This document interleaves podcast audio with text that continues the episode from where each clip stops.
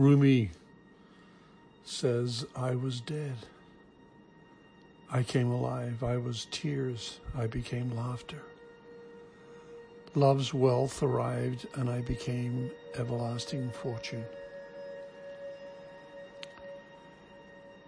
Remember the infinite possibilities that are born of knowing that all love surrounds you, lives within you, and that all life, including yours, is so very, very precious. There is not a moment to lose. So love now all that you can, surrender to its power, to the heart of it, and know that in the beginning, as in the end, it is all that is, or ever was, or ever will be. To understand that beyond our suffering and travail, there is a place of peace that resides within the hearts of all, that has been with us for all time.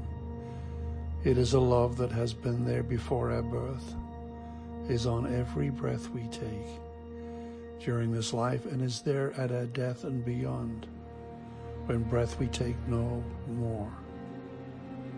The truth has never, ever left us, can ever leave us.